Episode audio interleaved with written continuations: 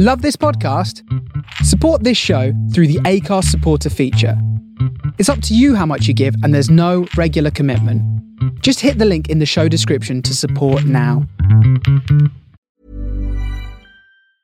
Ever catch yourself eating the same flavorless dinner three days in a row? Dreaming of something better? Well, HelloFresh is your guilt free dream come true, baby. It's me, Keke Palmer. Let's wake up those taste buds with hot, juicy pecan crusted chicken or garlic butter shrimp scampi. Mm. Hello Fresh. Stop dreaming of all the delicious possibilities and dig in at HelloFresh.com. Let's get this dinner party started. I'm Sandra, and I'm just the professional your small business was looking for. But you didn't hire me because you didn't use LinkedIn jobs. LinkedIn has professionals you can't find anywhere else, including those who aren't actively looking for a new job but might be open to the perfect role, like me. In a given month, over 70% of LinkedIn users don't visit other leading job sites. So if you're not looking on LinkedIn, you'll miss out on great candidates like Sandra. Start hiring professionals like a professional. Post your free job on linkedin.com/achieve slash achieve today.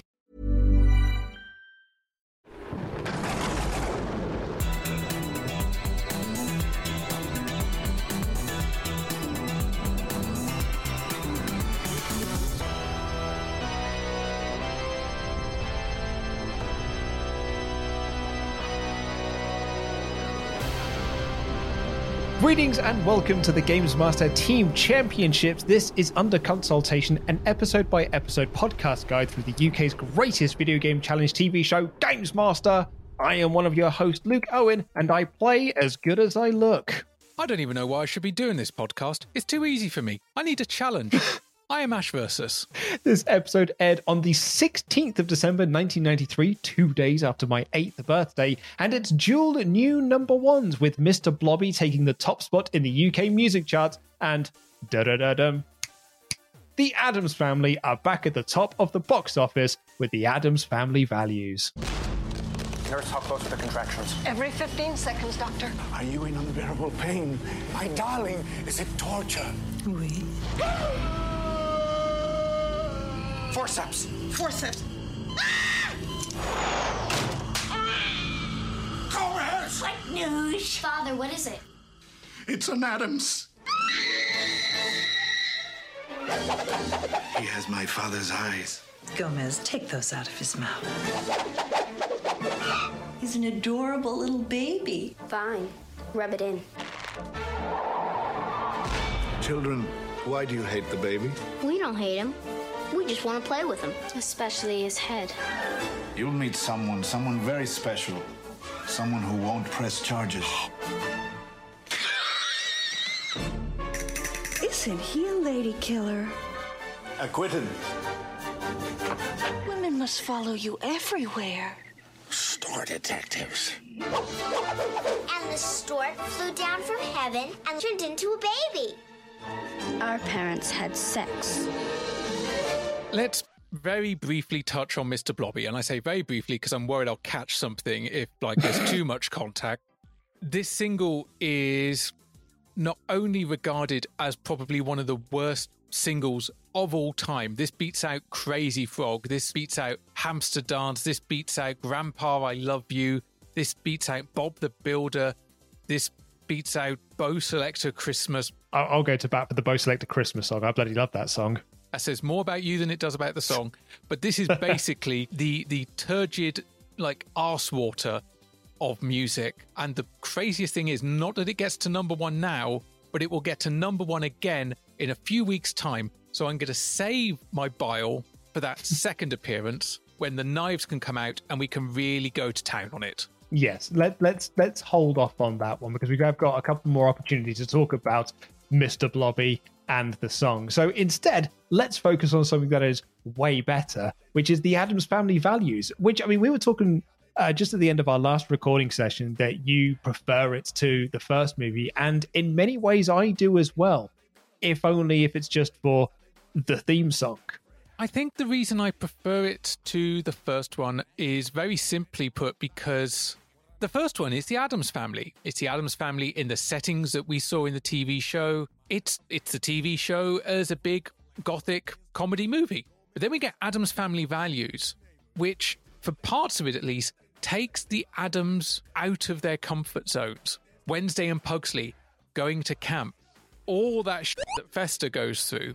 I dig it because it does something new with the Addams. Now, okay, this is only the second Addams Family movie, but this is an old franchise. This started as a newspaper strip back in the 50s. It had been at least one live action television series, cartoon series, more comic strips. It was a well traveled path.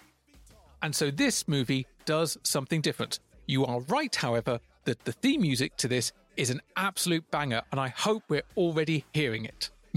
we are indeed. Uh, what I love about the Addams Family Value is that it adds upon to what the first film did. So the first film, I think, is a absolutely brilliant, brilliant adaptation. You know, almost a reimagining of the Addams Family.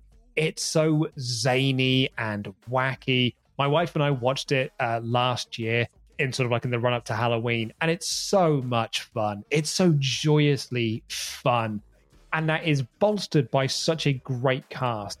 And what I mean by the Addams family adding upon that is because they bring back that excellent cast. They bring back Anjelica Huston. they bring back Raul Julia, and they bring back Lloyd and Christina Ricci. And they add, oh, the pièce de résistance, Joan Cusack is so, so great in the Addams family values. She's a way better villain than the the the two in the first movie. And that for me is probably why I think the values is the better of the two. I would say that for me personally, and maybe this is one of the reasons I like it, there are more big laughs for me in this film. And the last time I watched this film, and I think it says something about how it captivates me, was not this Christmas, it was last Christmas, so Christmas 2019. And it was Christmas Eve and we had the people round that were with us for Christmas, and mm. we just all had our food, our Christmas Christmas Eve takeaway, and we were flipping through the channels, and we caught just at the beginning of Addams Family Values, and I think either I or someone else made the joke of, "Oh, there's a Christmas movie," and then we just all sat and watched it. yeah, I mean, there's so many great moments in this film. The kids being sent off to Camp Chippewa, which has Peter MacNicol in it again. You know, you, it does, yeah and Christine Baranski as well, who's just as great. It's not played for straight humour, it is very much played for macabre laughs. And maybe that is why, despite having that same amazing cast, despite still having a pretty good budget, and as I say, I think a really nicely made film, it didn't land with the critics and it didn't land with the audiences. It had a $48 million budget and only just about bought that back in at the box office. It's a shame that it doesn't do as well. And actually, I mean, it's a shame. It's also a surprise that it doesn't do as well. Not even just as well, because the sequel is always going to struggle in order to bring people back in. But I just find it surprising because the first one was such a hit and was really, really well liked that I really thought that people would be turning out to see the second one. But yeah, I've got a lot of love for this. And whenever it comes around to like, we obviously we don't celebrate Thanksgiving here, but when it does come around to that Thanksgiving time, this is a film that my wife and I'll be like, oh man, let's put on Addams Family Values because it's so much fun. And they clearly saw how popular Wednesday was from the first movie and how great Christina Ricci was playing the role of Wednesday Addams. So this film really does put her front and center. Like they give her her own storyline, and her and Pugsley's there, but it is a Wednesday Addams storyline, and she is pushed to the forefront of this movie. And in many ways, I think it is kind of better for it because she plays off so well against Peter MacNicol and Christine Baranski. But there are at least like three plots going on in this movie. We've got Wednesday and Pugsley and their newfound friend Joel trying to survive a horrifically saccharine holiday camp where, you know, when they're down, you know, everyone has to be smiley. And when they're down, they're sent to a hut where they're forced to watch cheerful Disney cartoons and they're kumbayaing and singing. And it's honestly, it gives me the shivers.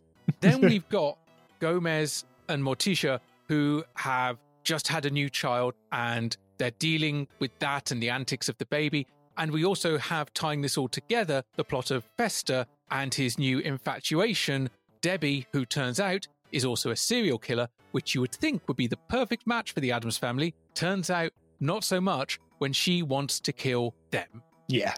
So it's a much more convoluted plot, but I, I dig it. I really like it. And yeah, this film has great graphic design.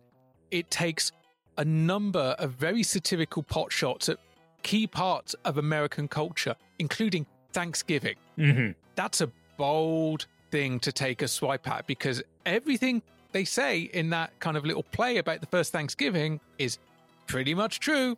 Doesn't mean 1993 American audiences wanted to hear it. Nope. And the entire title of the movie was in itself satire. It was based off a speech that was given following the Los Angeles riots of 1992, where Dan Quayle blamed the riots on a breakdown of family values.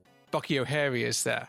And a Mhm. lot of people took real exception to that. The Los Angeles riots were not because of a breakdown in family values, they were because of inherent systemic racism. leave it to the media to try and find a new spin on this. It's the same like when Colin Kaepernick was taking a knee, you know, in sort of like a silent protest against systemic racism in America. And some people turn that into like, oh man, he's unpatriotic. It's actually about the army and it's about the American uh, history that he is disrespecting. But this was, of course, one of the last films for Raul Julia, and apparently his health issues did begin to become noticeable during the filming as his weight started to decrease, and also he began to have trouble eating, and it became apparent that all was not well. Yeah. It, it's a shame because he was great in this role. And, you know, I like Tim Curry, don't get me wrong.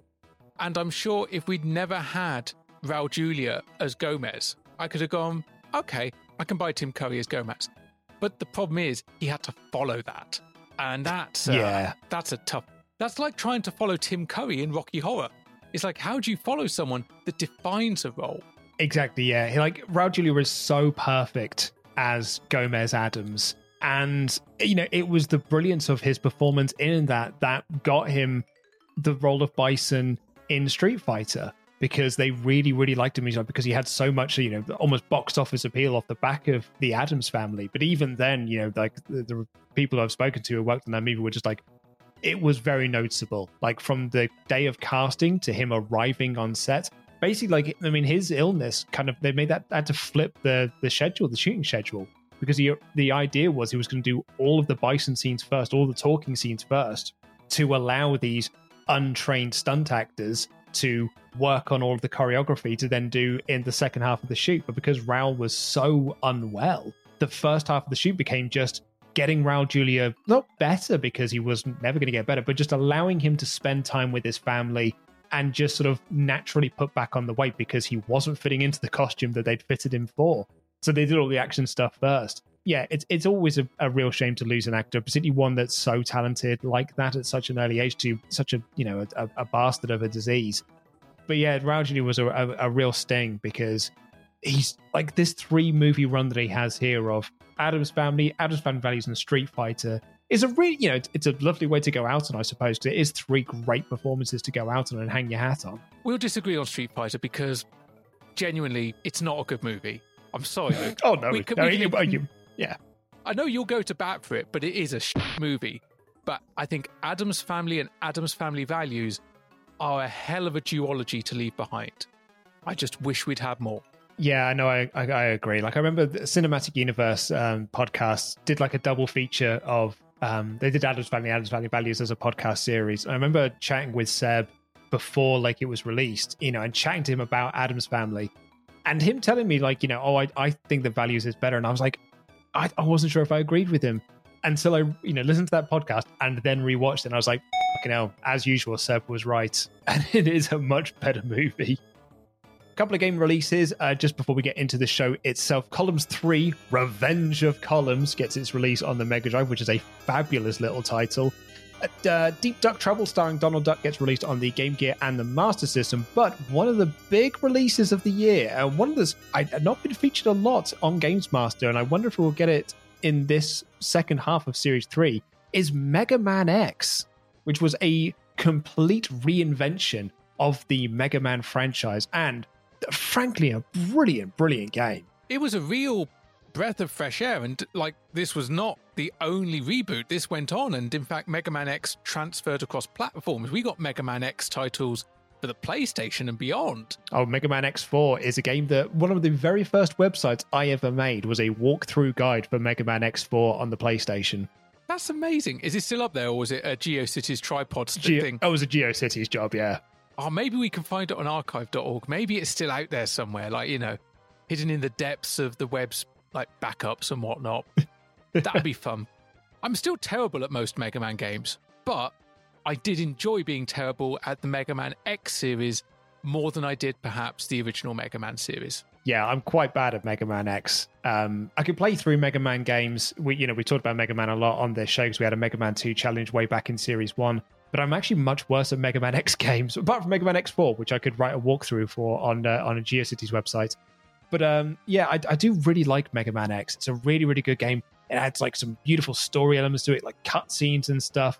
If there's a video that I would recommend about Mega Man X, it's Egoraptor's video that he released incredibly, thinking about it now, nine years ago. He had a very short run series that he did called Sequelitis, where he was looking at sequels to like, you know, like like he looks at uh, Castlevania and Castlevania 2, and he looked at uh, Link to the Past versus Ocarina of Time.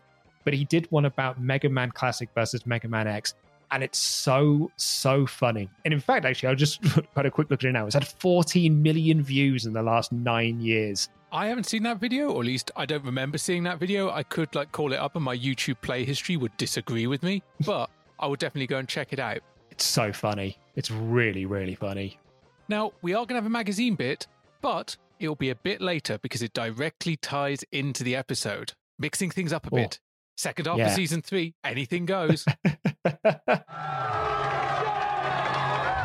and welcome to another hot heat where three more teams are battling out for a place in our championship semi-final. The challenges are tough and that's exactly how we want them. Well, it's a raucous crowd to kick us off here. It's so raucous, Dex tells them to shut up. Now, I made comment before when we were talking about how Dex and Dave are talking over each other, probably because they can't hear each other. Your Honor, Exhibit A, because, dear Christ, literally, we can't actually hear Dex during the first bit because the noise is so big, it's just blowing out the mics. There's just there's just nothing to be done with it. And if you just heard that clip then, and you're going to hear, you know, quite a few clips as we go through this, as you usually do, and you think, wow, it sounds like it's a really rushed episode, this. That is because, you know, we talked last week how it's incredible how they've managed to fit four challenges into this show, as well as the review zone and a feature and the consultation zone. Well, this week we have five challenges to try and squeeze into this half hour format. Bloody hell, this episode moves at a breakneck pace. We asked before, I think in the first episode, what would happen if we got to a tiebreaker? We find out this week. And you know my normal note taking process I've described where I run it at 0.75% because my typing speed is normally at the same pace as the episode. And so it's very easy to do like my notes in one pass. 0.5% for this one because Christ, it moved quickly. There was no lingering shots and things cracked along. Even with this intro, Dex welcomes us and boom, we're off to meet the teams. Hey, do you want to tell us your names, guys? My name's Ulf Pony, I'm from Hackney. Yep. My name's Genghis Star and I'm from Islam. Right. There's Victor Lacker and I'm from Hackney. Victor, all right. So, Victor, which one's your team captain? I am. You're the team captain. So, team captain, are you going to mash up the other teams or what?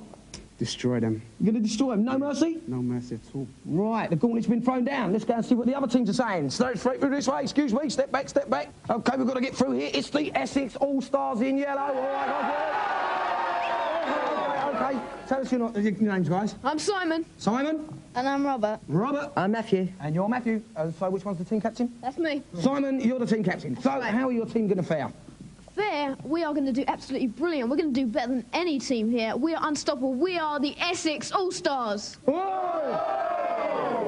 the Essex All Stars are doing very well already. So let's go straight on and meet the green team. This way, come on. And the final team this evening is the Humber Hawks from Humberside, no less. Come out, guys, don't be frightened. Come on here. Here we go into the furnace room. So, do you want to tell us your names? Sam. Sam, Paul. Paul, I'm Matthew. Matthew. And who's the team captain? Um, You are Sam. And so, how do you think your team are going to do? I'll thrash everyone. You'll thrash Easy. everyone, yeah? You heard the Essex All Stars. They sound quite leery. Yeah. Don't- Beat don't him- worry. Beat him in the practice, beat him now. Beat them in the practice. Beat them now. Our teams are the Hackney Pranksters of Alton, Shiggers, and Victor, who just say, We're going to destroy everyone. The Humber Hawks of Sam, Paul, and Matthew, who seem, they're so shy. Uh, they don't even like come out of like the gate fully. Like they sort of like shuffle out. And then Dex has to be like, Come on, come on, out you go, out you get. Come on, let's let's get into here. And uh, they think they're going to do absolutely brilliant, better than all the teams.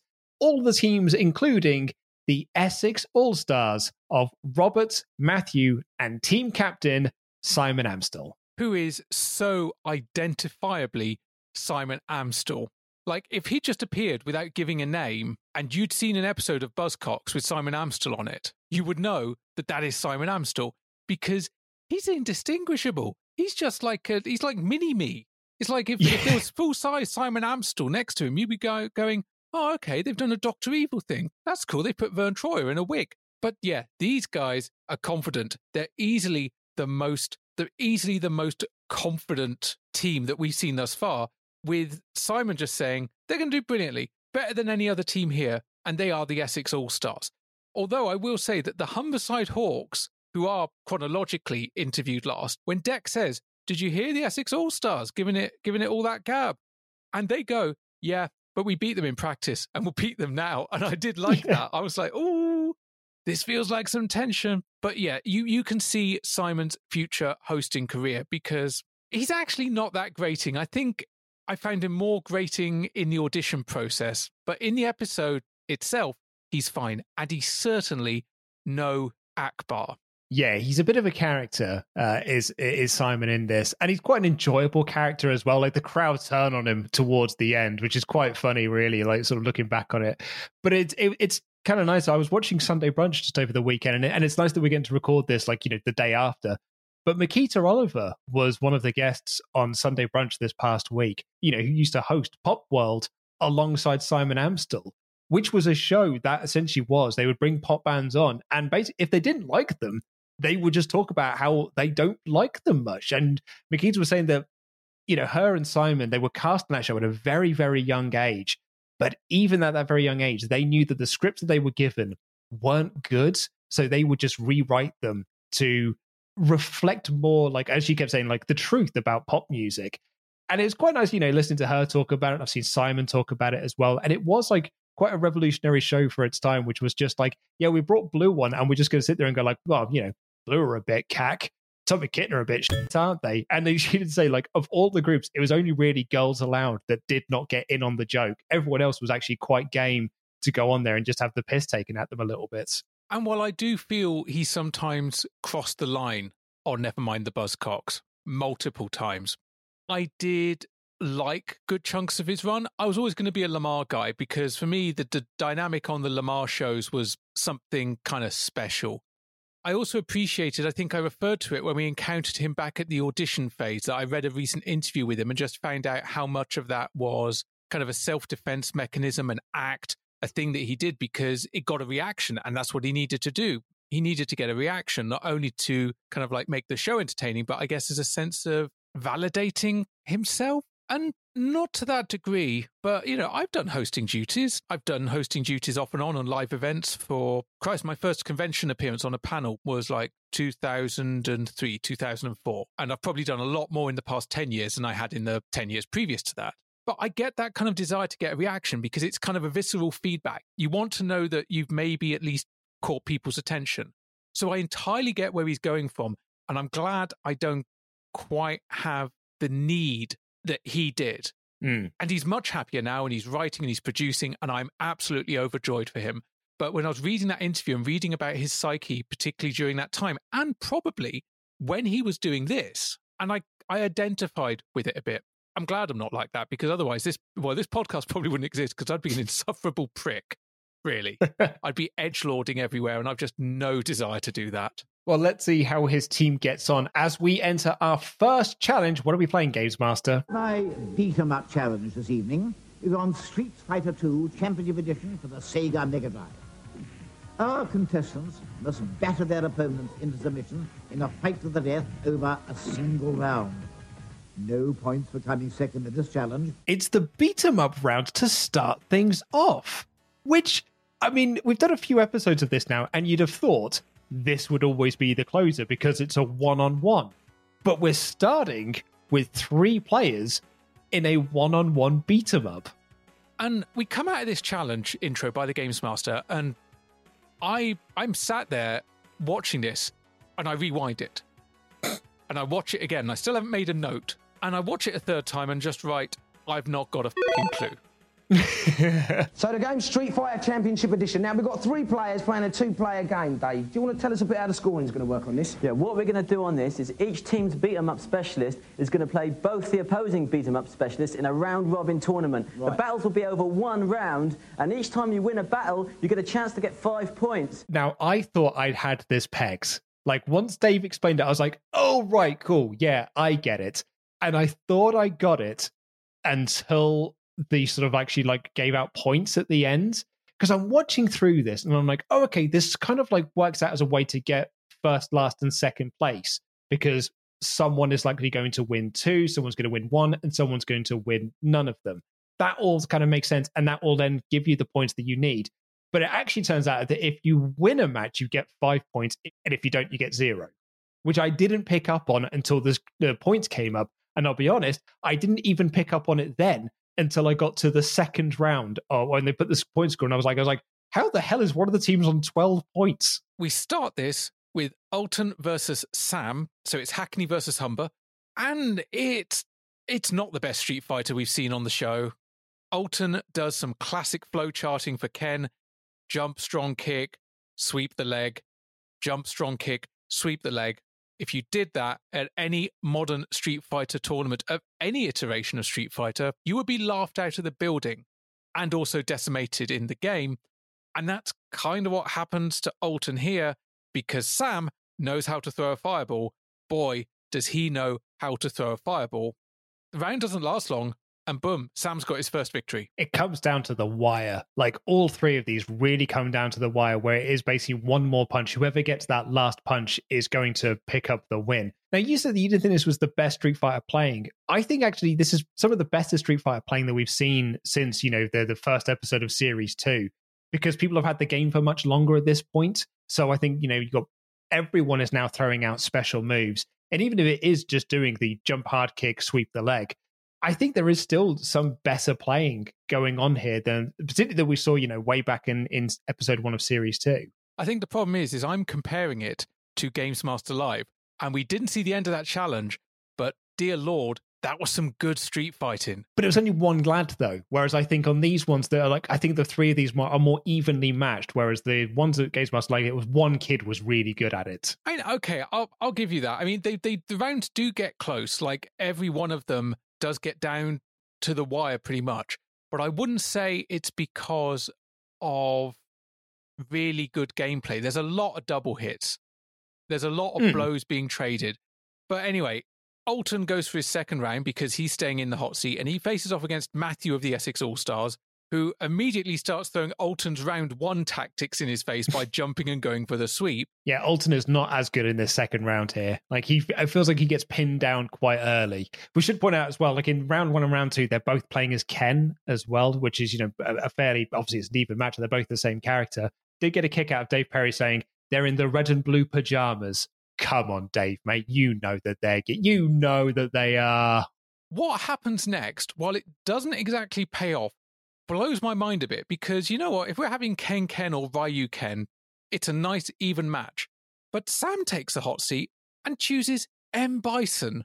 And I'm just like, whoa, whoa, whoa, whoa, whoa. Yeah, like were they able to pick character? Like I thought that they gave them Ken and Ken because it's Ken and Ken in round one and Ken and Ken in round two. So I thought that that was just they were always going to be playing as Ken.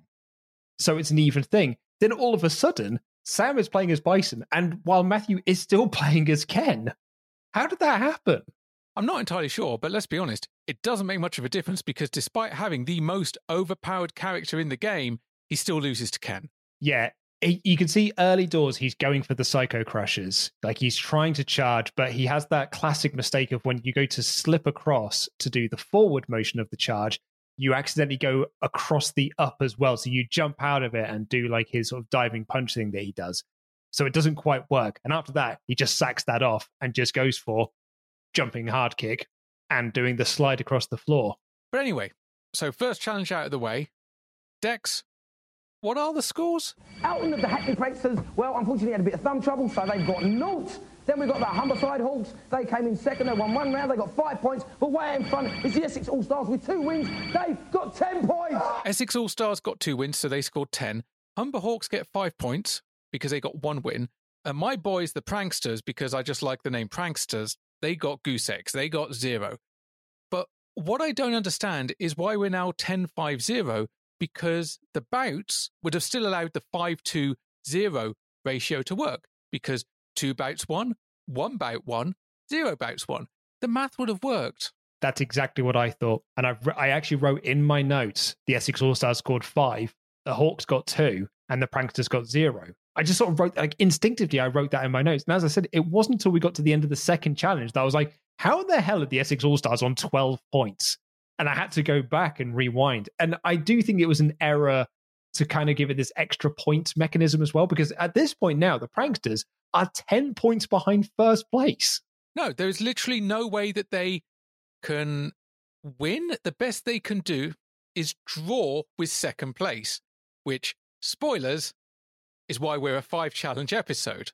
Yes, which is also why I think that, and as I said this back in when we did the first episode of the team championship, the scoring system is very flawed because coming first doesn't really get you anything.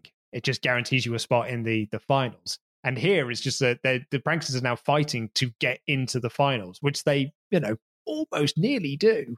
But we'll get to that when we get to that. Hey, dude, those wacky turtles are back in action on the new Mega Drive beat 'em up. Take control of any of the four turtles, or even your arch rival, Shredder. Get fighting. I honestly thought the Teenage Mutant Ninja Turtles had gone into hibernation and never deemed to return alongside Bart Simpson and maybe even the Flintstones, but they're back again, and this time in a Street Fighter clone.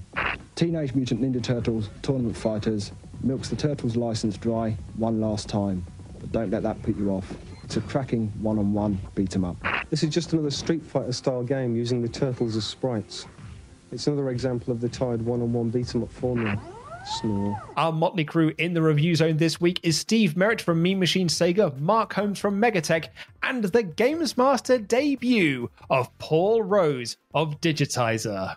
Mr. Biffo is here and he hates this appearance on this show.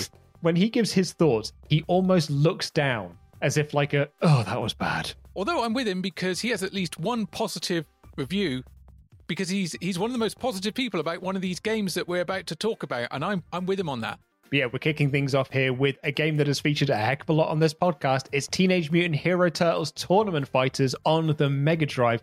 And you want to talk about a comment that has not aged well. It's Steve Merritt it's Steve Merritt at the start here who said, I would have thought the Turtles would have gone into hibernation along with the Flintstones and Bart Simpson. Oh, Steve, if you only knew, mate. If you only knew. I mean, the closest to accuracy on that is probably Fred Flintstone. Apart from the John Goodman movie reboots thing, it the Flintstones have never come back in a massive way certainly the Simpsons and the Ninja Turtles have enjoyed longer and more returns than the Flintstones. But as cringy as Steve Merritt's comment was, my boy Mr. Biffo, Mr. Paul Rose tell us that it milks the franchise dry one last time. He's not wrong. But don't let that put you off. It's a cracking one on one beat 'em up. Yeah, Steve Merritt and actually Mark Holmes' thing where they're just calling it a Street Fighter clone is actually kind of like it, it, feels like it's a wider thing within sort of games criticism at the moment because we've seen you know steve had the comment uh, comment about Plok a couple of weeks ago which is just like oh great it's another mascot platformer and here we are where it's a beat 'em up which is like oh great it's another beat 'em up and you're like steve there's only so many genres of games you can't just like anytime a new one comes like oh great it's another x oh great it's another y yeah, like I mean, Street Fighter is incredibly popular. There's going to be some beat 'em ups. But I take the route of Mr. Biffo. I take the route of Dave Perry. Uh, he had a couple of weeks ago, which is just like, yeah, this is another mascot platformer. It was for the Area of the Acrobats. Like, yeah, this is another mascot platformer, but it's a really fun one. And so, yeah, I, I kind of take that approach to it as opposed to Steve Merritt, which is just that it's a Street Fighter clone, therefore it's not as good as Street Fighter, and I don't like it much. As much as I love this game, it's not great.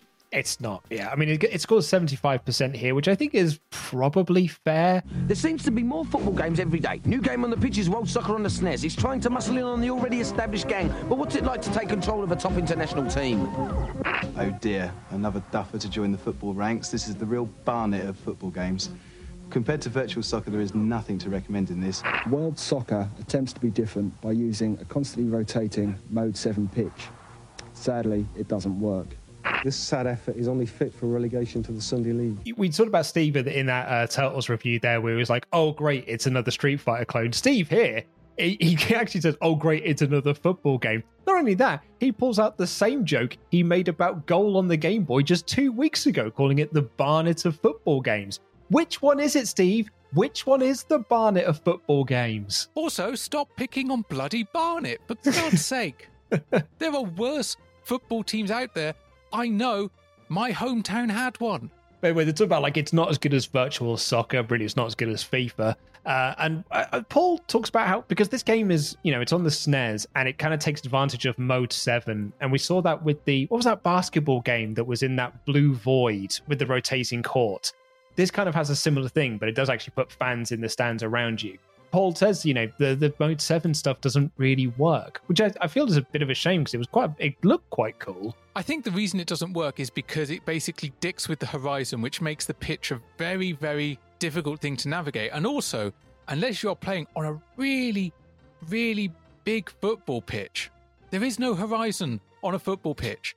You can always see the, the opposite goal. The, the curvature of the earth is not that steep. But I do like that, yeah, he does acknowledge the fact that it is making use of Mode 7, Mode 7 Heaven on the Super Nintendo. Yeah, Mark's not really keen on it either, saying it should be relegated to the Sunday League. 69%. Nice. Ever marvelled at a beautiful intro sequence and wondered when you could play a game with graphics that good? Well, it could be soon with the visually stunning Rise of the Robots explodes onto the scene. The graphics in Rise of the Robots has been produced using some of the state-of-the-art software modelling techniques that you've seen in the Lawnmower Man and Terminator 2. We've implemented artificial intelligence techniques to ensure that the robots learn each player's style of play. The action takes place in the electrical building, which is a production plant where all the robots are running riot. Your task is to go in there as a cyborg and defeat each of the robots. There's been a lot of hype about games with good graphics and bad gameplay, and I can assure you this game plays as well as it looks. Oh boy. This is a notorious game of this era. This is Rise of the Robots, man. Like, it's arrived in our timeline at long last, I suppose, in a way. But it's like, oh, what if you could play a game that looks as good as the intro? Well, now you can with Rise of Robots, and it's AI fighters that learn what you're doing, and there's graphics that are cut from the same cloth as Lawnmower Man and Terminator 2. The guy talking about this, clearly working on the game, is just like, yeah, it's not gonna disappoint. It plays as good as it looks, and this is one of the biggest stinkers of the 90s. Rise of the Robots fucking sucks. I think the guy we're seeing speaking is a guy called Sean Griffith, and I only say that because while we're talking about the preview in the Games Master episode, I've got the preview from the Games Master magazine, which includes some more quotes. Although I don't think it will hold any quote better than the one that's in this feature, which is there's a lot of hype about games with good graphics and bad gameplay, but I can assure you that this game plays as well as it looks. Oh man, I mean, we talk about like you know comments that have aged like a fine murder. With Steve talking about Bart Simpson, you know, even the Flintstones, they had a movie out six years ago, but like here, this does not hold up as a sentence. But a further quote from Sean says that he got the idea for this couple of years ago when Street Fighter 2 was still in the arcades, and I thought it would be great to do the same thing with robots. Street Fighter 2 is superb, but one thing it doesn't really concentrate on is the artificial intelligence side. In one player games, your opponent's moves seem to happen at random. We've concentrated on the AI side, the one player aspect of the game. Right, okay, so they're not random moves though, are they? They have been designed and programmed a certain way. Like each character has its own unique set of things that it does. It's not just doing things at random. And he goes on to say, though, there's no point in having artificial intelligence if you can't perceive it in action, so we've built in complex programming tables which make the baddies react totally to the way you fight. There are things like aggression factors. If you're beating a robot, he starts getting faster, more aggressive, and more motivated. And intelligence, which enables the cleverer robots to determine which moves you're being successful with and react accordingly, just like real life. I've experienced that on Street Fighter, so even if it's not proper AI, there's computer routines in there that are doing the job. And this final quote from him is Our philosophy is that game design is top priority. We intend to beat Mortal Kombat, and if we get near Street Fighter 2, we'll be happy. Well, you probably did get near Street Fighter 2 by being on the same shelf and your game beginning with the letter R and theirs beginning with S, and you technically, I suppose, beat Mortal Kombat because theirs begins with M.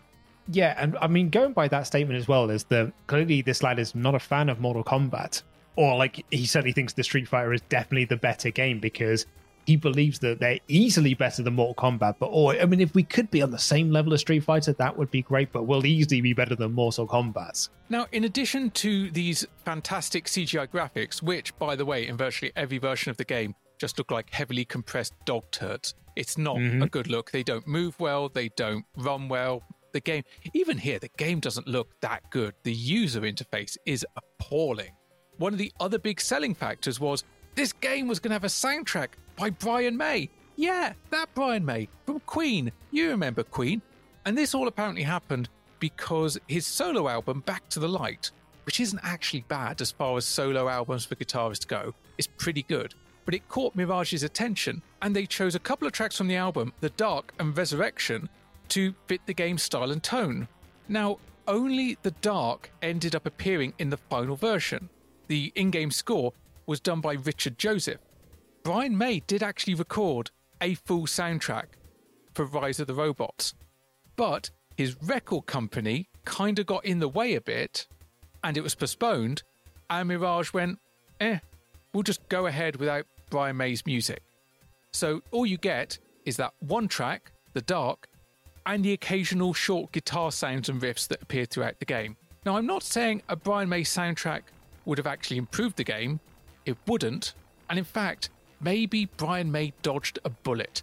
Maybe the reason his record label delayed it is because one of them actually played the game and went, woof. Yeah. Show Brian some badges, he'll be distracted, and we'll just let this one pass by and deal with it afterwards.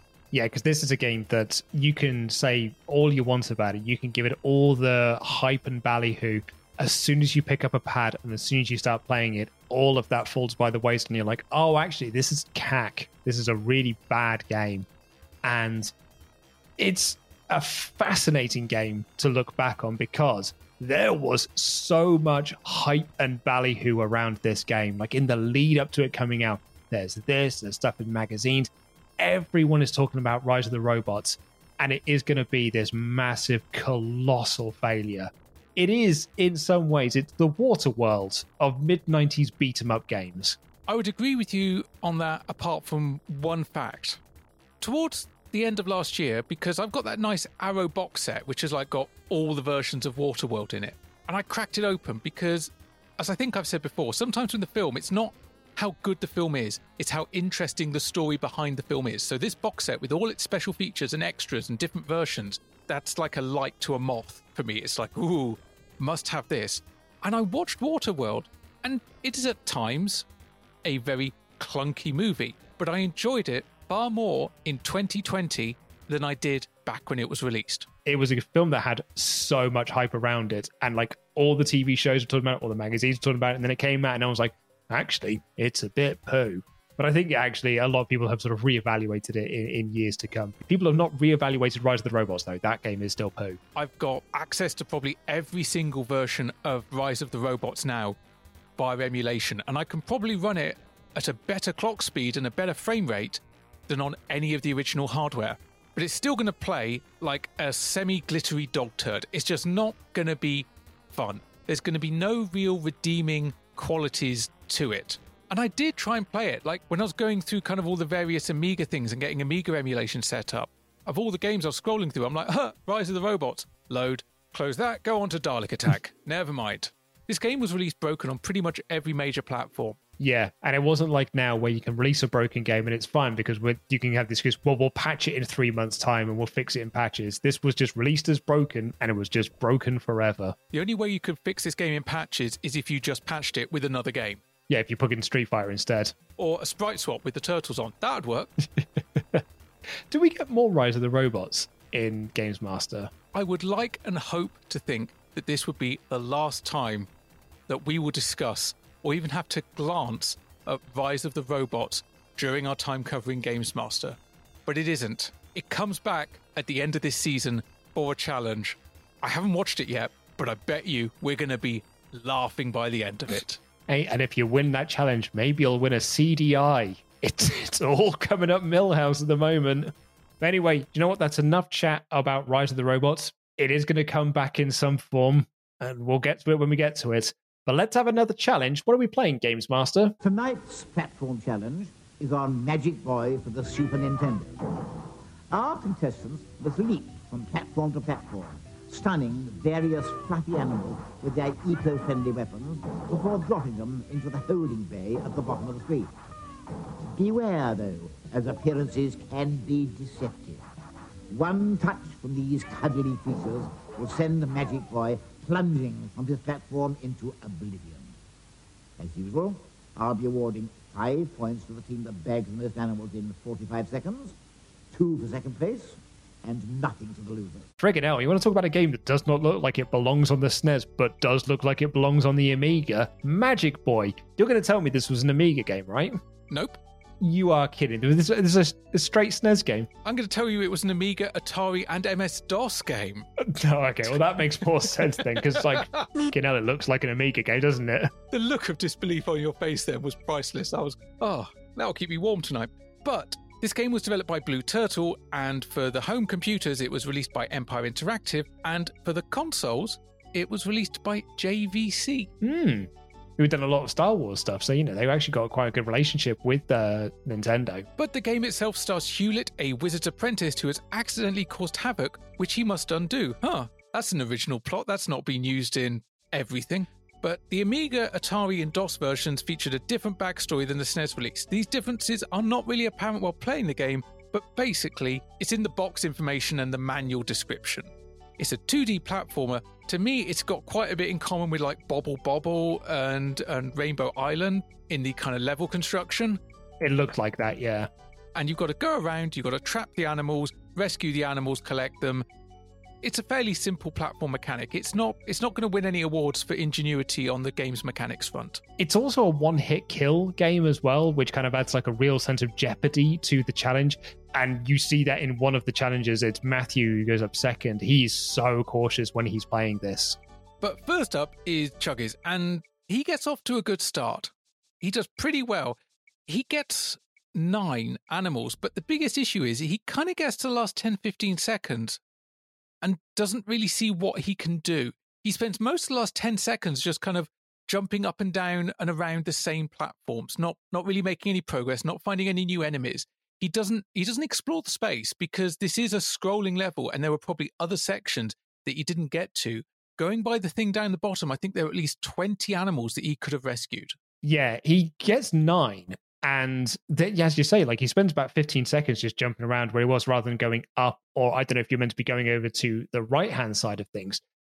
But he spent so long doing that. I genuinely thought to myself, there's no way he's winning this then. There's absolutely no way that he's going to win this because if you do well, you've got at least 15 seconds where you can explore and go and get upwards of 20.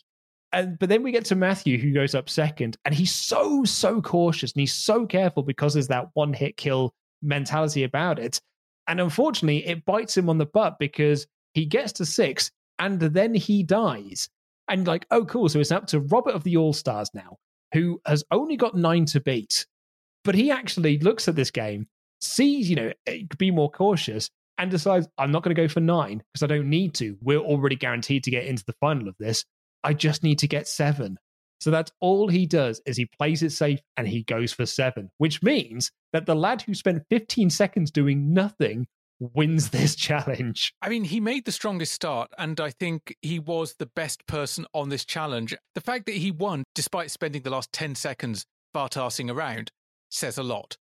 But the second challenge is out of the way. Dex, what does that do to the scores? Okay, the Humberside Hawks, they got none on that round, but added to the score in the last round, that means they've got a total of five.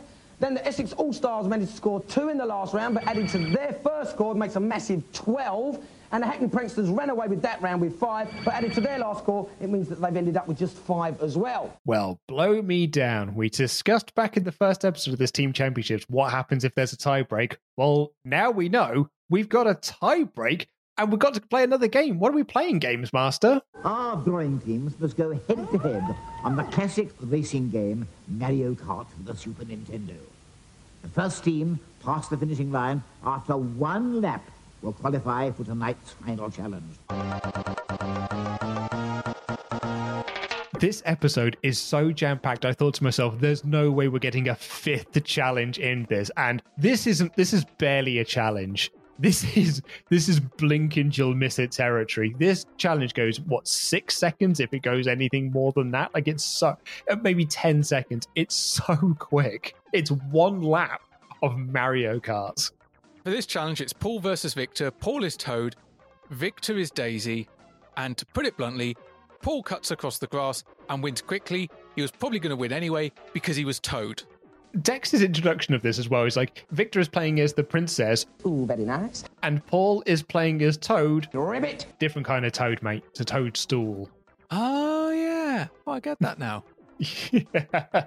But you're right, like this absolutely rattles past. Because like it's it's one lap of Mario Kart. They're not exact and it's the first track as well. It's the Mario circuit. So it's not gonna take you very long to get round. And it's a shame because you know what, two, three laps, that would have actually been a lot of fun. But it is it is what it is. Well done, Paul. Victor, your man cut across the grass and cheated on you, didn't he, really? Yeah. So how'd you feel about that? Very sly. Very sly. sly.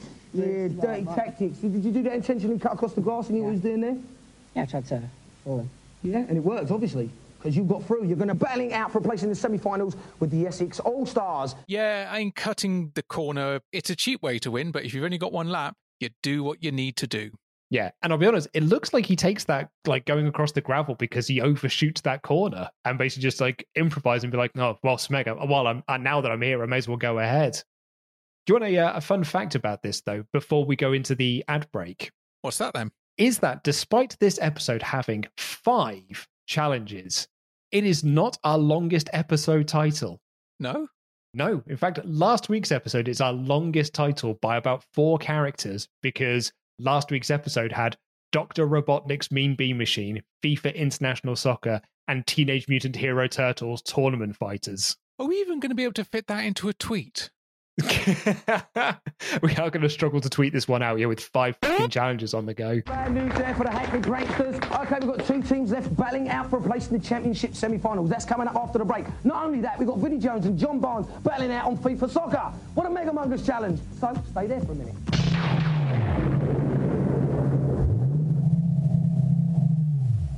Have we done anything about the Christmas shopping yet, love?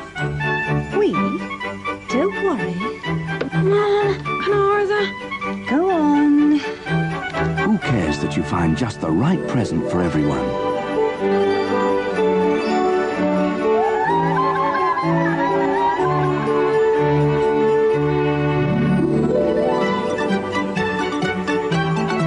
Who cares enough to put together a free gift guide that's full of good ideas?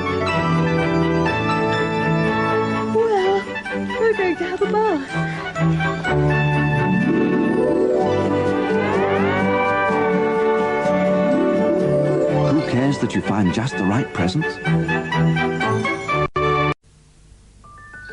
A bit of luxury for Aunt Jane. Perfume for Cousin Kate. A toy for little Tommy. What a blooming good idea for young Freddie. I've even got something for the old dear. There's a Christmas present for everybody at Boots. A lot can happen in the next three years. Like a chatbot may be your new best friend. But what won't change? Needing health insurance. United Healthcare Tri Term Medical Plans are available for these changing times. Underwritten by Golden Rule Insurance Company, they offer budget friendly, flexible coverage for people who are in between jobs or missed open enrollment. The plans last nearly three years in some states, with access to a nationwide network of doctors and hospitals. So, for whatever tomorrow brings, United Healthcare Tri Term Medical Plans may be for you. Learn more at uhone.com. I'm Sandra, and I'm just the professional your small business was looking for. But you didn't hire me because you didn't use LinkedIn jobs. LinkedIn has professionals you can't find anywhere else, including those who aren't actively looking for a new job but might be open to the perfect role, like me.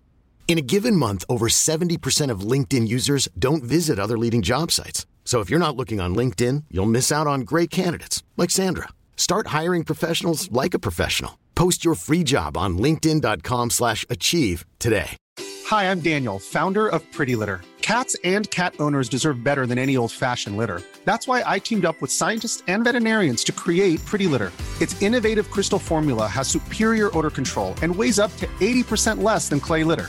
Pretty Litter even monitors health by changing colors to help detect early signs of potential illness. It's the world's smartest kitty litter. Go to prettylitter.com and use code ACAST for 20% off your first order and a free cat toy. Terms and conditions apply. See site for details. On fresh Sainsbury's turkey with fresh pork, apple, and cranberry stuffing. Now, that's the port and cranberry gravy recipe from Sainsbury's magazine. Next, Sainsbury's cheese basket, indulgence chocolate orange log. Down. Sainsbury's double cream with Cointreau. Yes. And champagne. Right. What are you missing? Family. Oh, come on, come on. The food's getting cold. Have yourself a Sainsbury's family Christmas.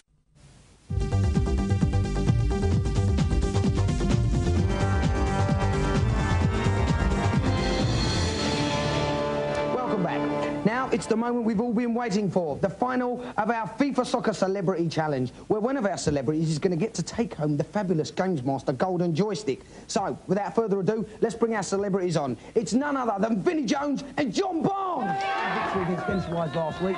You feeling confident about your challenge with Vinnie? No, not really, no. no, not at all. I was a bit lucky against uh, Dennis, because he's only little, isn't he? So Yeah. I kept the ball in the air. I'm going to be struggling against him. Over his head. What about you, Vinnie? You going to show him any mercy? No, I don't think so, not today. Right, we're coming out of the ad break. It's celebrity time because Vinnie Jones and John Barnes are here. They're ready to play some fucking FIFA International Soccer. But even though we know what we're playing, we've got to head over to Games Master to find out what we're playing. What are we playing, Games Master? I am pleased to welcome back our neighbouring European football teams, Italy and Holland, for our FIFA Soccer Challenge final. I do hope that Mr. Barnes lives up to his good name and Mr. Jones doesn't let us down with any dreadful psycho tactics. I uh, I really like John Barnes in the the pre-match interview where he's talking about like I got lucky against Dennis. He's one of the shorter lads, so I just played a high ball above him. And Vinnie just says, I'm not going to show any mercy. But both these guys are smiling. They're having a fun time. John Barnes' jacket is stylish. I really like that. It's kind of got glitter on it and like like like little studs and stuff. And I'm just like, oh, that's a nice. I mean, I wouldn't wear it. I'd look like a twat. But that's a nice jacket. And because it's John Barnes, he pulls it off. But Dave Perry has the line of the night. And that's saying something which has got a baby Simon Amstell on it. Well, after the way John hammered Dennis last week, I'd be a fool to bet against him. But I like my steak rare, I like my soccer with grit in it. And remember what Wimbledon did to Liverpool in 88? My money's on the irrepressible Vinnie Jones. And Dex is cracking up in the background because Dave is full on promo mode. This is the most, I think, animated to camera we've seen him at this point, And I loved it. I thought it was great. It made me laugh a lot. I think this second half of Series 3 is really where we're seeing Dave Perry come into his own as the game's animal. And Dex, you can hear Dex laughing. Like you can obviously you can see him, but you'll have heard it in the clip there. He's proper like busting a gut laughing. And it's not the only time on this episode that Dave is going to make him laugh out loud. But we don't need to talk about John. We don't need to talk about Vinnie. We've covered all them multiple times. We can get straight into the match and it kicks off. And the first thing that John does is he tries to lob it into the goal mouth from the centre line. Once again, this is get the ball and hammer the shoot button. And yeah, to hope that it goes in, basically. Vinnie takes a shot. That doesn't find the target. A second one does. And Dave Perry can be heard shouting, I told you! The Vinnie Jones! I told you! I told you! 1 0 to Vinnie Jones and Holland. Jones, um, yeah, both of these guys are just hoofing it up and down the field. We end the first half at 1 0. So it feels like there could be something going into the second half. Maybe John Barnes could make a comeback. But unfortunately he doesn't because Vinnie again it just it just hoofing the ball up and down the field and he scores twice in this second half.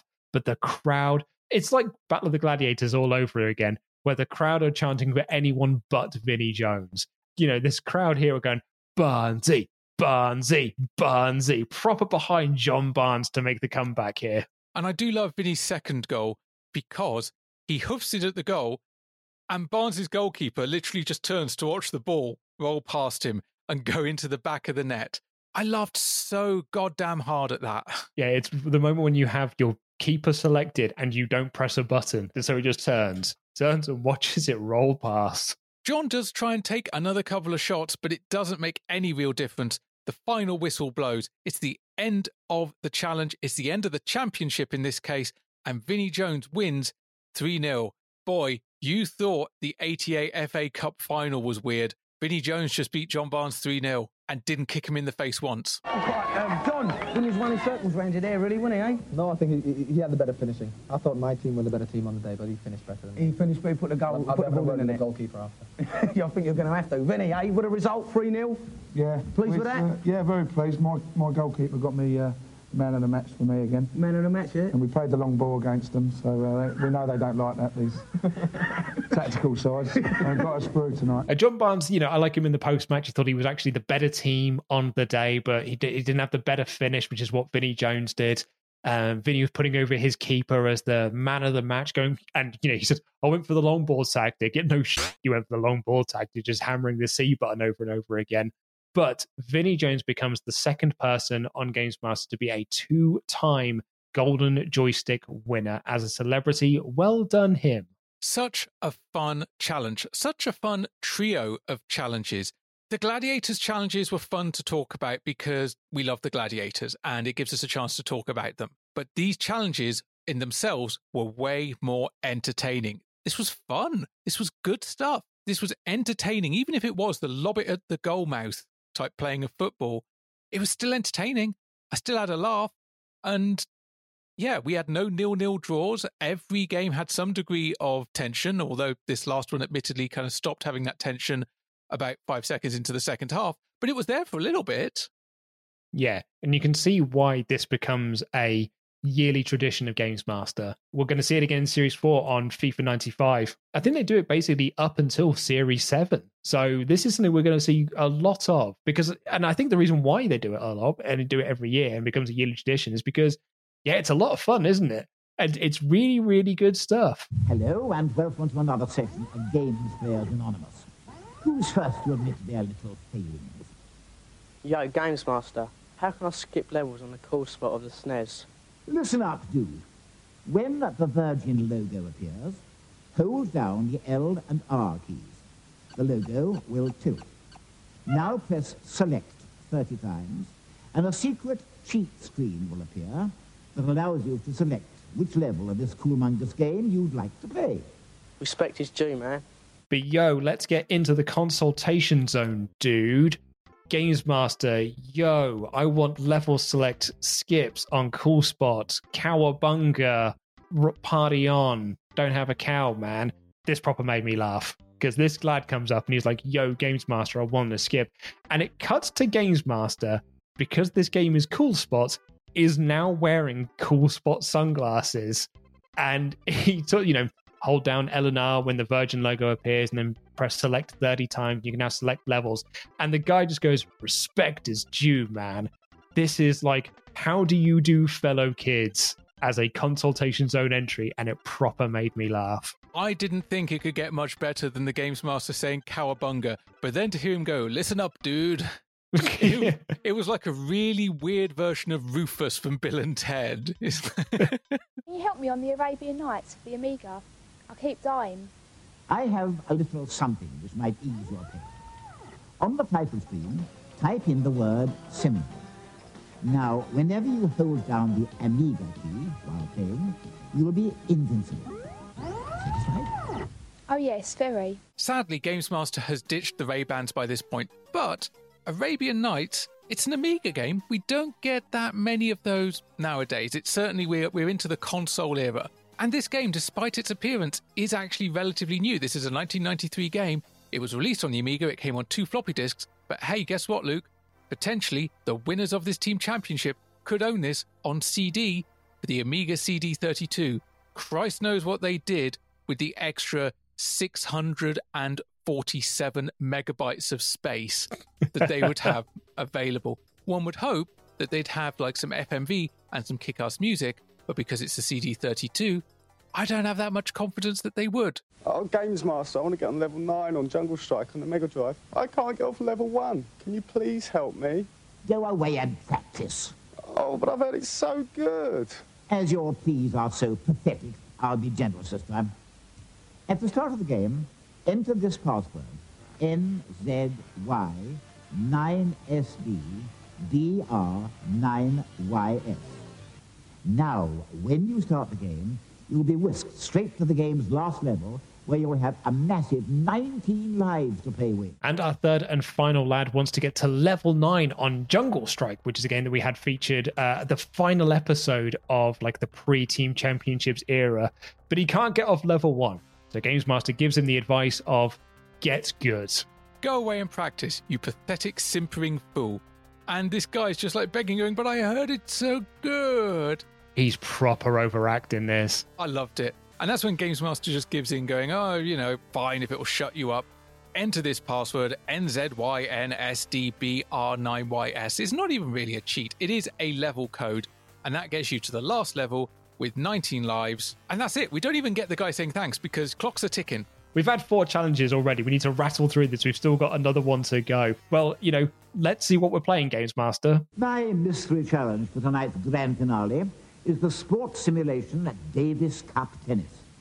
Our contestants will require lightning reactions and pinpoint accuracy to hit the arrow-shaped target as many times as they can. Time. So we're playing Davis Cup Tennis, but, and this really surprised me, this is something a little bit different. It's a tennis game, but we're not having a one on one tennis game. Instead, we're playing like what I guess is like a training mode of the game, which is you have like the tennis ball machine shooting the balls at you, and you have to hit the target that the game tells you to hit. I wonder if they did it this way, because if you'd done it as a tennis match, we might have ended up with the super tennis situation we had back in Series 2, where, you know, it goes to ties and it goes to deuces and you get this, that, and the other. And, you know, like you, you want to try and keep this as short as possible. This challenge has got a maximum of 45 seconds per go. So we're probably best keeping it to that as opposed to letting this go for potentially multiple rounds. I certainly think that could have been the case. Although, in the case of this challenge, I don't think deuces and ties would have been an issue because there are two people playing this game, and one of them is pretty damn good, and the other really, really isn't. Now, we've got two teams left battling out for a place in our championship semi-final. We've got the Humberside Hawks here on my right. Sam, you're going to be playing the next challenge, aren't you? Yeah. Feeling confident? Yeah. You are? Yeah, Yeah, simple easy. as that? Easy. You're going to be playing Simon the Big Mouth here. Simon, are you confident? I'm so confident. I, d- I don't see why I should be playing this guy. I mean, it's just It's going to be good. it's too easy for me. I need I need I need some cha- I need a challenge. You need a challenge. Well, do you think you're going to muster up a challenge for him, Sam? Yeah, I mean, no sweat. Yeah, so Sam from the Hawks is feeling quite confident uh, about all this. And then Dex turns to Simon, the big mouth. And Simon is supremely confident at this game. He's so confident, he doesn't even know why he's playing this guy. He wants a real challenge. And this is where the crowd turn on him because you can hear just sort of this slight booze as this overconfident child. And you can almost feel this palpable energy in the room of just like, God, I hope this kid biffs it.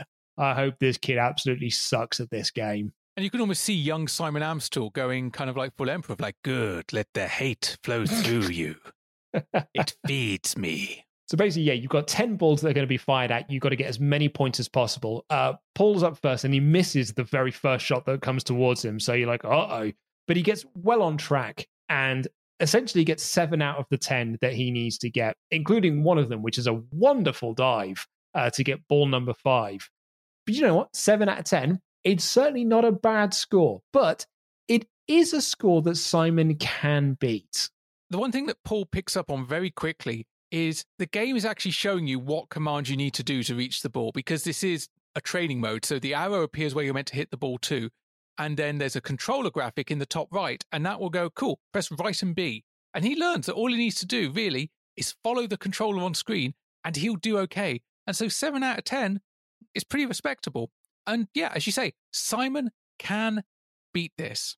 And Dave says that it's quite tricky because, yeah, the game is telling you what to do, but you need to be able to focus on two things at the same time, which is where Simon may fall down. Now, Dave, Simon's got a big mouth, but does that mean he's going to be any good at the challenge? Well, Simon's supremely confident. He says he's been playing games too long to remember, which has got to be proof that computer games can seriously screw you up. I couldn't agree with you more, Dave. And that's when Dex again cracks up at Dave Perry's commentary. I love that line. That was a funny line. And clearly, little Simon really annoys Dave as well. yeah. But anyway, you're right. This is a, a score that Simon can beat. He just needs to get uh, more than seven. It was basically the tactic that the All Stars had to get them into this round, which was just make sure you don't lose. Unfortunately, he misses loads of them. He misses the first four, in fact, which means he definitely can't win. And in the end, only gets three out of the 10 shots. Now, given what they've done in the past, they could have just gone, ah, you can't win this, challenge over. But no, they let him be humiliated for a further six balls. And he does just give up towards the end. He's just like, well, what's the fucking point? I, I don't I don't even know. Yeah, he proper falls on his face. Uh, like, you know, like he's given it all the talk, he's given it all the argy bargy, but falls flat on his ass when he actually has to get up and do something. Oh, Simon, Simon, Simon, what went wrong? Please tell us. To be honest, I don't know what went wrong. It must have been something with my fingers, they're worn out or something. But I'm not going to make any more excuses like that. But I'm going to be a good sport. Yeah. I want it for any Oh, Simon's losing popularity quite rapidly here. Now, your team did quite well with Paul playing there, didn't they, Sam? Yep, brilliant. Pleased about that? Yep. Through to the semi-finals? Yep. You're going to do some stomping in the semis? Yep. Absolutely. And in the post match, Simon says, I don't know what went wrong. My fingers must have been worn out. But I'm not gonna I'm not gonna make any more excuses like that. I'm I'm gonna be a good sport. He's trying to be a good sport about this, but the crowd have turned on him at this point and just start booing him. They're like, no, too late. You were an asshole. We remember that. We remember. Boo. It was like the old woman out of the Princess Bride. Boo! Boo! Liar! And Sam's got very little to say for his team. Just goes, yeah, yeah, yeah, to all of Dex's questions as he's trying to sort of like hype him up because, yeah, they are going through. The Hawks are going through to the semi-finals. Well done, them. Well, I'm going to wrap this week's show up there, but next week we've got the Jingle Bells, Jingle Bells Christmas special. So tune in for that one, won't you? Until then, bye. And next week it's the Jingle Bell Jingle Bell Christmas special. Oh God, look, we only just got one Christmas out of the way. Do we have to do it all over again? I can't be asked to get the tree down from the loft. Although at least this time we are slightly closer to Christmas than we were the last time we did a Christmas special, which I think was in July. That is fair. That is absolutely fair. And if weather continues the way it is at the moment, we might have a white Christmas special. we might do, yeah. But there we go. That is episode 15 of Series 3, our third heat of the Team Championships. Ash, what did you make of it? Everything about the pace of this episode can be summed up in the fact that the end credits, if you remove the shot of Games Master powering down and the Hewland card at the end, runs for less than 20 seconds. They they sped this up like double triple speed. This was a very quick ending to the episode. There's all there's loads of those editing tricks like throughout the episode as well, like where they've really like just sped things up and like the Super Mario Kart challenge.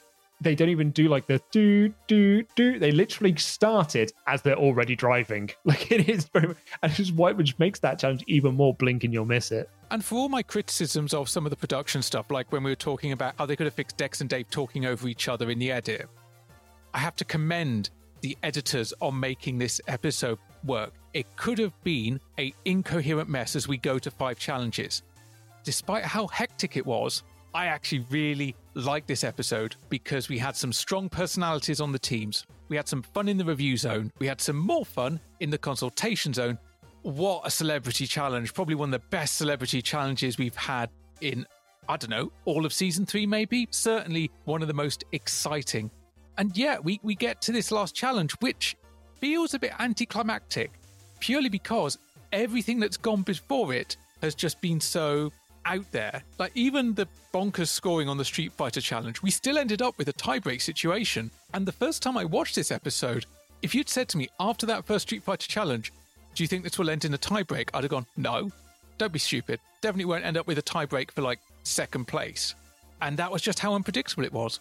So I'm I'm actually pretty high on this episode. And maybe it's just because of the mood I watched it in and I followed it on from episode 14 and it just seemed to flow nicely. But I thought this episode was really fun with a lot of high energy. And as annoying as he was at times, Simon Amstell was good and he was working the crowd. Yeah, for me, this is an episode that is really raised by the first challenge because I really enjoyed the Street Fighter stuff, particularly because all three fights came down to like really close to the wire. Like watching them, you, there was a proper like oh moments like whenever someone won because like it really did come down to whoever lands the next punch is going to get the win. And the breakneck pace of the episode of cramming five challenges into this, still with the review zone, still with a feature, still with the consultation zone it is rapid fire like no one's business. It's an episode that is so quick, bad influence would be like, oh, slow down, lads, you're going a bit too fast there. For me, it's it's only slightly let down because I didn't like the, the the Magic Boy challenge and I didn't particularly like the Davis Cup challenge. But even though those weren't great challenges, particularly the Davis Cup challenge is a real anticlimax to the show, even with that, I still really enjoyed it. And I enjoyed it more than I did episode 13. I don't know if I enjoyed it more than 14, though, but I did have a lot of fun with it because how could you not when it crams you know five challenges in this 28 minute show it or 25 minute show it's so quick knowing what you just said about you don't think you liked it quite as much as last week's episode what are you thinking score wise i'm not going to go much lower i gave last week's 87 so i'm actually going with 86 for this one just like if this had better challenges on it if this had a better challenge if the Magic Boy and Davis Cup challenges were better games, I think this would have been higher than last week's episode. But yeah, I'm, I'm going to go slightly. I'm going to 86 for this one. I'm actually going to stay exactly where I was for last week's episode. It was 88 last week, and we're still with Doc Brown. It's 88 again this week because I just I enjoyed both episodes equally for very different reasons, but I did enjoy them equally. It, it, if you haven't watched any of the team championships yet, watch this one because I really wish I could have been a fly on the wall in the edit suite of this episode when they looked at the first cut of this and it was probably an hour long and they were like, okay, now we've got to try and get this down to 24 minutes. It must have been such a stressful process to try and get this down. But that is going to do it for this edition of Under Consultation. Thank you all so much for listening. You all rule. If you want to get in touch with us, we are on Twitter at UnderConsolePod and we're on Instagram at under.console, and you can get in touch, feedback at underconsultation.com. And if you want to join us for a bit of real time interaction, a bit of chat, if that's your bag, you can join us and other listeners of Under Consultation and fans of gaming, movies, and other pop culture in general on our Discord, details of which can be found on our social media and in the show notes. Indeed so. And if you want to support this podcast monetarily, you can do so over at patreon.com forward slash under console pod, where at the £5 level, you will get next week's episode one week early and ad free. And at the £10 level, you get a little bit extra. Ash, what do they get? At the £10 level, they get a special Patreon exclusive edition of our under consultation mug. And inside that mug, they will find sweeties, they will find retro trading cards, they will find badges, they will find stickers, and they will find a voucher that gives them £5 off our first under consultation t shirt, which can be purchased along with other badges, other stickers, other mugs at underconsultation.com. And a shout out to those £10 backers Adam D, Adam Warrington, Cliff Gordon, Jamie, Joe, Matt, Misha, Nick, Phil, Rich, Robert, Sean, Simon, William, Zach, Colin, and David. Thank you all so much for listening. We will see you in seven days' time. Take care, everyone. Good night.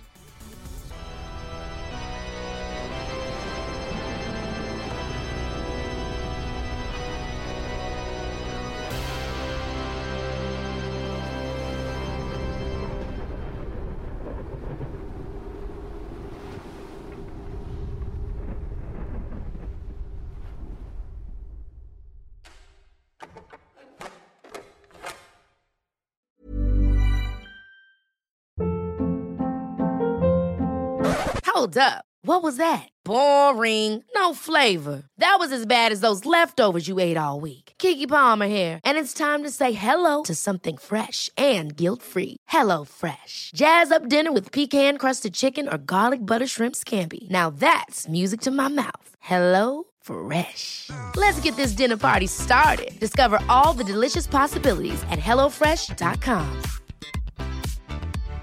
Hi, I'm Daniel, founder of Pretty Litter. Cats and cat owners deserve better than any old fashioned litter. That's why I teamed up with scientists and veterinarians to create Pretty Litter. Its innovative crystal formula has superior odor control and weighs up to 80% less than clay litter. Pretty Litter even monitors health by changing colors to help detect early signs of potential illness. It's the world's smartest kitty litter. Go to prettylitter.com and use code ACAST for 20% off your first order and a free cat toy. Terms and conditions apply. See site for details.